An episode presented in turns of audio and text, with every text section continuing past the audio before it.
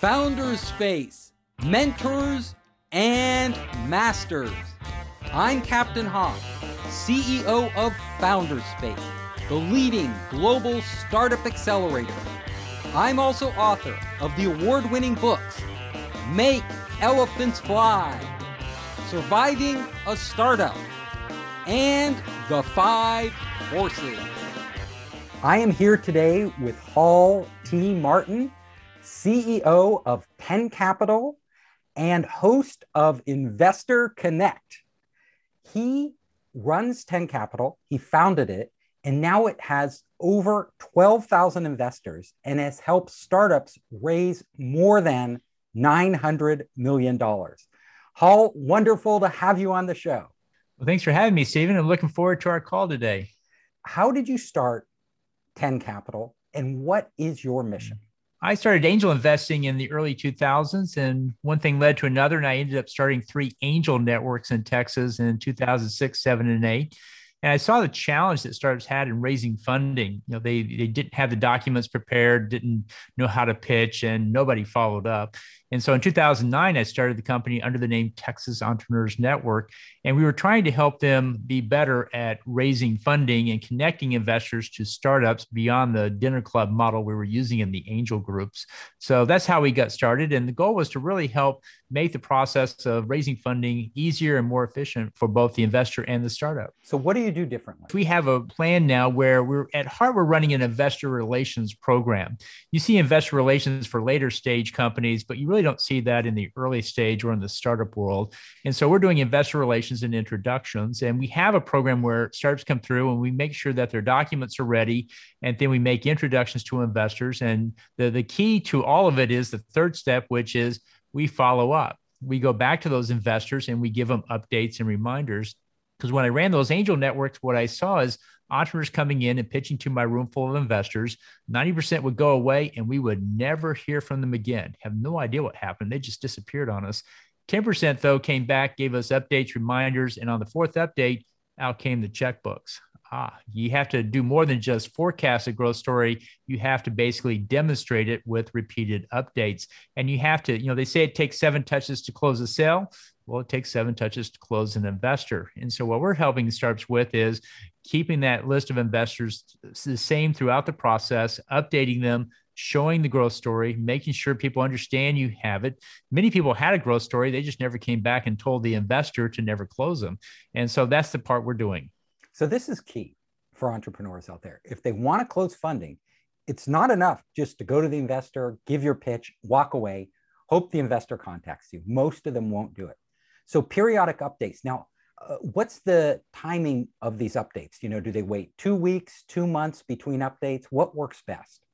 It's good to be consistent on it. And so every three to four weeks, you need to come up with a very short, to the point email, four, five, six bullet point lines, and say, "You, uh, I gave you a pitch the, uh, recently. Here's the progress that we're making on it." And it's the consistency that really drives home. It's people start to see, oh, they are steadily making their goals. They're getting there in sales, team, product, and fundraise. And those are the core four that you want to look at because those are the things that you, the entrepreneur, are doing. It's not just what's happening in the market or what a competitor did, it's what you're doing. So after the first presentation, investors care only about your work, and you have to show them that you actually are making good progress. Basically, every time you hit a major milestone, hopefully you're doing this every three to four weeks. You can send out an update to the investors. I hit this milestone. This is on our list, and this is our roadmap of where we're headed. That's right. And you have to show that you're getting traction in the core four because those are things you're controlling. A lot of startups want to talk about how big the market is or how big the problem is and so forth. But investors, once they know that, they really don't care about that anymore. They really want to see what traction you're making. And so, my rule is whenever you contact an investor, you always have those core four things going. Now, it may not be big movements in every one every month, but something is moving among those four. Now, let's talk about the core four Can you dive a little deeper on them? So, sales is the key thing that people are looking for, that you're finding customer engagement, customer traction, people are buying the product. And you always want to bring up something that a customer is saying about your product every time you go to show that you are involved with the customer. You're not finding the customer, you have found the customer. Now you're actually going through the process of closing sales, you know, setting up new sales and so forth with them. Team is the other thing number one thing investors look for in a startup is the team. And so you always want to talk about not how great the people are, but what great things those people are doing. You want to say, I've got this great salesperson and he's doing this, this, this, this out there. You show him in action, show him things are actually moving forward with him. And you want to demonstrate that they have experience and they have industry knowledge that other people don't have. So you want to show you have a great team. Next thing you want to show is the product. You want to show that the product is under development, is making progress. We're going from alpha to beta to MVP to final to version two, version three, and show that you're moving forward on the product front at some level based on what customers want. And then the fourth one is uh, investors. You want to show that investors are putting in money, and you want to show investments at three levels the interest, the committed, and the funded. So if I say I'm going to put in, I'm thinking about 50K, that's interest. If I say I'm going to put in 50K, that's committed. And if they actually put 50K in your bank account, that's invested. And you want to show all three numbers as you go through to give yourself credit for the pipeline of investors going through your deal, just like you have the product pipeline and the sales pipeline. You want to show the bigger picture to show uh, all the traction in it. The rule of pitching is if you don't mention it, it doesn't exist. You don't get credit for it. You have to mention it in order to get credit for it. That's really important. You made some great points there because I know a lot of times I'll hear from an entrepreneur and it sounds great, but all of us are so busy that if it isn't something where it's not quite there, it's not at that threshold where we're going to take action, we move on and then we forget about it. So them coming back to us, and I always, like you say, I always say, you know, they have to show us something tangible, like real data, real numbers, what's really going on with their business, because that's where we get excited. Anybody can talk about the big idea, the big market, the dream, but the entrepreneurs that succeed, you actually see them making that progress towards those goals. Now, what are some of the mistakes entrepreneurs make, the things that they do wrong when communicating with investors? Uh, number one is they they treat the investor like the customer. They want to tell the investor everything about the product. Here's how the product works. Here's why people like it. Here's how you use it. But in reality, that's just one of many things the investor needs to know. They need to also know about the team. They need to know about the monetization model. They need to know about the uh, growth rate of the company. They need to know about the competitive advantage. So you want to give a more holistic picture of the business when you pitch it and not just focus on the product because your business is more than just the product. That's absolutely right. Now, we were talking earlier about biases. So, can you give us a few biases entrepreneurs have that uh, impede their getting capital? Sure. So we've actually analyzed about 80 biases and have applied them into the startup world for either the startup or the investor. And one of them, for example, is the ambiguity effect. And if you go out to Wikipedia, you can actually read that the ambiguity effect is the tendency to avoid options for which the probability of a favorable outcome is unknown. Well, we all know that startups are risky and they make proposals about the outcome of their deal, but investors avoid engaging with startups when they do not have confidence about the proposed outcome. So, as a startup, you should make clear what is currently known about the business and the potential prospects of the deal. By clarifying the risks associated with the deal, you can make it easier for investors to evaluate it. So, removing the ambiguity, and another way to say that is mitigating the risk, is a key factor in working with investors. So, you want to actually work with it. Another one is the Ben Franklin effect. Uh, you may have may or may not have heard of this, but it's defined as a person who has performed a favor for someone is more likely to do another favor for that person than they would if they had received a favor from that person. So, in other words, if somebody does you a favor, it's more likely that they will do you a favor again. So, as a startup, if you find someone that's helping you, you can go back to them and it's more likely that they will continue to help you. So, when you find good mentors or good advisors, good supporters, uh, don't just make it a one and done. Keep going back to them uh, many times. You may need to uh, provide something in return, but realize once you get it going, it's going to work well. Um, another one is the curse of knowledge. And this is something that I find almost everybody is susceptible to. The curse of knowledge is defined as when better informed people find it extremely difficult to think about the problems from the perspective of lesser informed people. So the key here is when a startup puts their pitch deck together, they often assume that everybody knows what they do. And I used to time startup pitches to see at which point in the pitch do I actually understand what they're doing? What exactly is the product? You know, they talk around it and they assume you know it. And sometimes you get it, but many times you don't. And so the advice here is don't assume people know what you're doing. In five words or less, tell them what you're doing in the first 30 seconds. We make radiation hardened memories great. Now i know exactly what you do.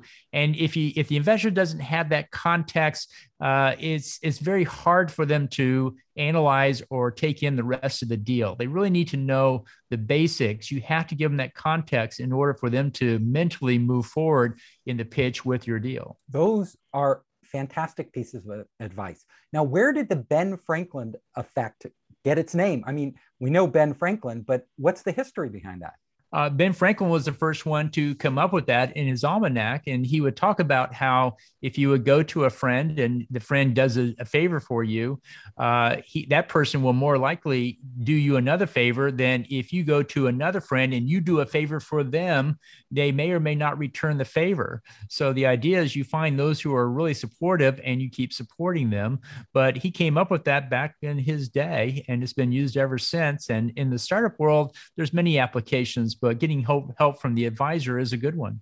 Yep. I've noticed that in my life. You know, there's certain people who will do favors for you and nurturing those relationships is really important.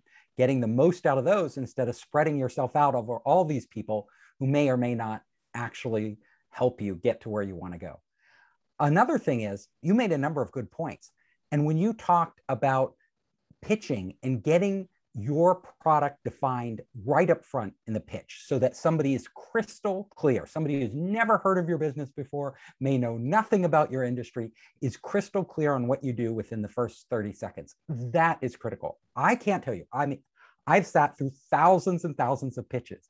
And in a huge number of these pitches, halfway through the pitch, I still don't know what the product is. Or I may have an inkling of what it is, but it's fuzzy.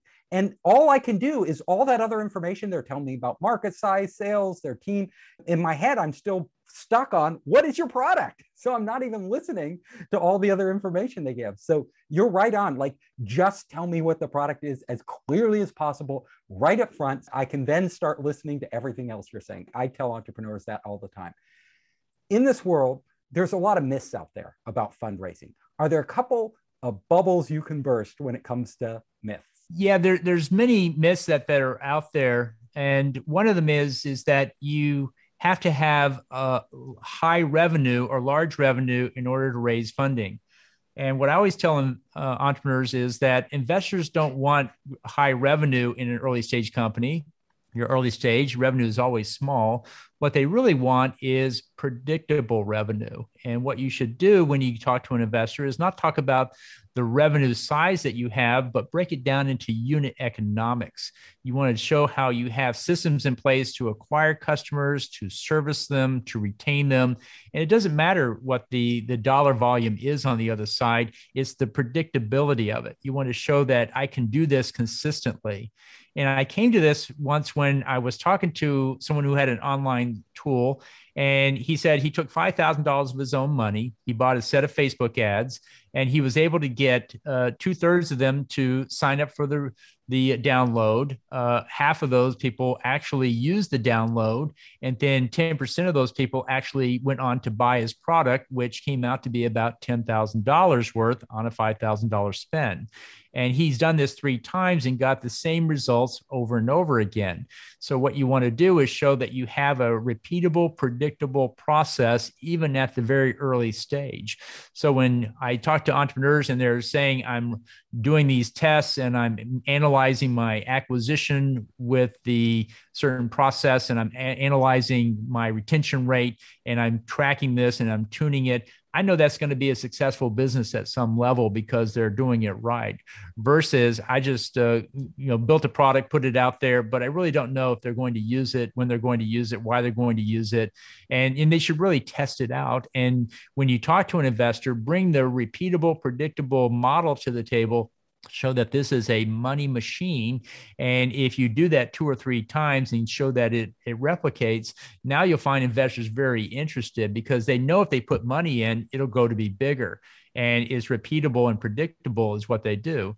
Recurring revenue is a key factor in here as well. If you have that part of your monetization you'll find it a lot easier to sign up investors because you've demonstrated the acquisition system that you have and most people want to just talk about the result, but they, they're not talking about the systems that lead to the result to show what you've actually built. That is exactly what I like to tell entrepreneurs. And it's that basically what you said investors like me, like you, we want to be able to give the entrepreneur money in advance so that they can go out and accelerate their customer acquisition. But we need to know at the end of the day that those customers that they acquire are going to be profitable. So if they can demonstrate that to us, then we are much more comfortable in writing the check at the end of the day. I have one more question for you, and that is what is the biggest challenge you faced in your life, and how did you overcome it? I think the biggest challenges I faced is working with uh, different partners over the years. Uh, some worked out well, and some did not work out well, and some, you know, became near-death experiences for the company. But we overcame them and worked on our way through it. But the key is to understand your partners very well and make sure that you choose the right ones for your business going forward because it's a it's a make or break uh, uh, part of the business is who who your co-founder is and who you're partnering with in the business is the co-founder level that's a really key one and make sure that you you have the right one in place and you've tested them out for workability for common goals those type of things we need to figure out as we go forward. And then be very clear about what what each person expects from the other. So i think that's the key thing is make sure you're partnering with the right people and you've done the homework before you go too far into your startup. Yeah i honestly believe that who you partner with is more important than what idea you start with. You can always change the idea. That's pretty easy. But changing your partner that can be hell. That can that's... destroy a company. Before we wrap up Tell me, what's the best piece of advice you've ever received? So when I used to work for a company called National Instruments, you know, it was a company that was a very slow growth but steady growth one day at a time. And I think that's the thing I've taken the, with me through my work at 10 Capital is that if I take a project and I break it down and I do something on it every day very consistently, it's always successful at some level. If I take it and I do it once a week, it's less successful. If I take it and I do it once a month, it's even less lesser successful. And so the key is you have to work on it every day and you take it one day at a time and you can build uh, extraordinary things from it over a period of time. And a lot of people just want to build it all in one day, but that that really isn't possible. Truly, uh, ch- game-changing technologies and products take time, and you have to work on it every day for some piece amount of time. Hall T. Martin, tell our audience where they can find you. You can find our company 10 Capital at 10capital.group, T E N capital.group there's no .com on that. The .coms were taken up years ago. And if you want to listen to our podcast on Investor Connect, where I'm the host, it's investorconnect.org. It's a nonprofit and it's there for educational purposes. We have over 500 interviews up there and looking forward to your feedback on it. I hope you enjoyed the show. If you liked it, hit the subscribe button and share it with your friends. You can help us create more great content by subscribing and sharing. Also, if you want to access our online startup program, our investor network, and our entrepreneur resources, just come to founderspace.com.